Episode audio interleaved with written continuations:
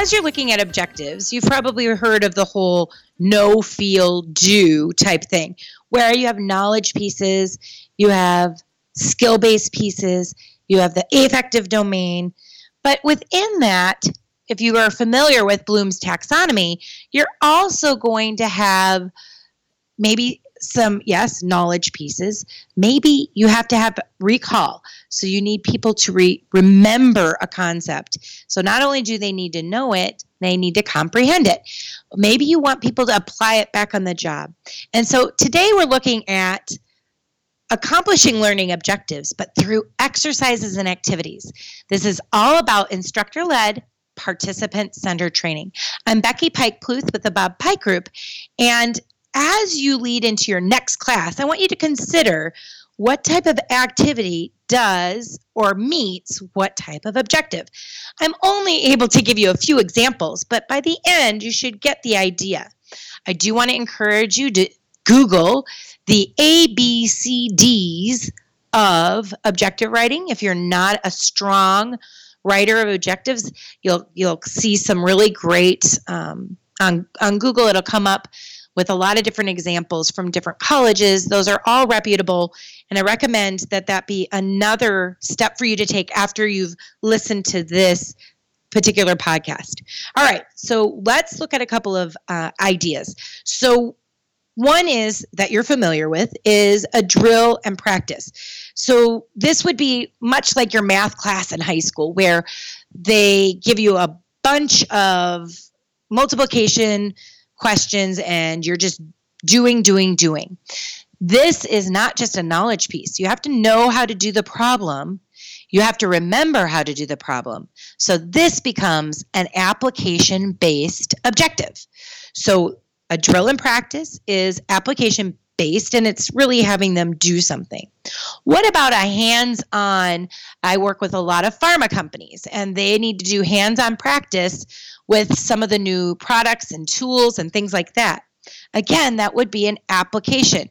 Not only do they have to know the product, remember details about it, but now they're going to actually get into the nitty gritty and be able to do it firsthand.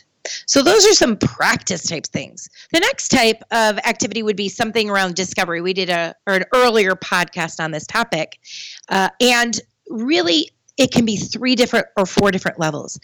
If you have a virtual lab of some sort, it could be just a knowledge piece where you're having them go to a website, learn something about a competitor, come back, share it. It's just knowledge.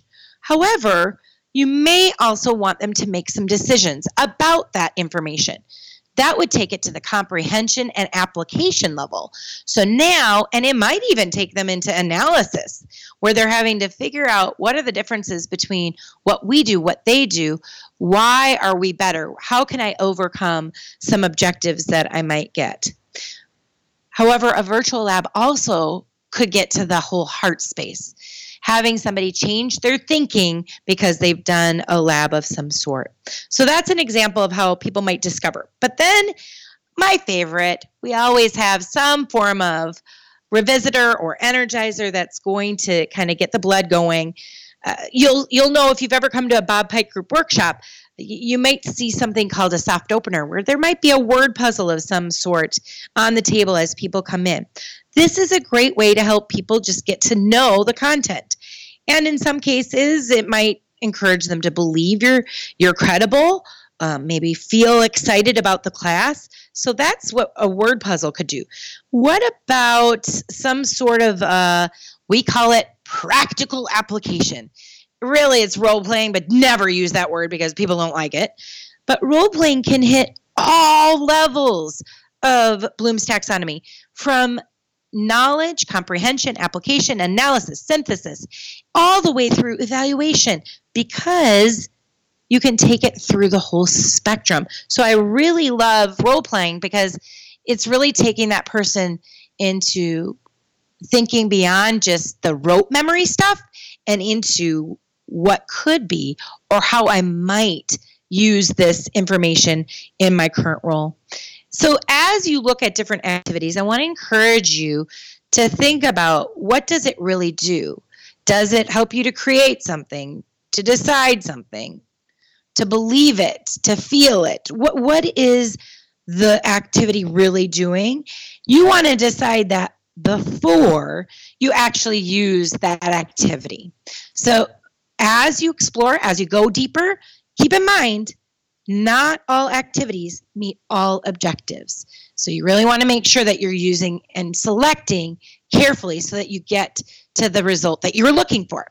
I'm Becky Pike Pluth with the Bob Pike Group, and this tr- creative training tip on matching your objectives to your activities can be really powerful. I encourage you to go practice right now, go online if you need to, learn a little bit more. But thank you for being with the Bob Pike Group today. This is your creative training tip.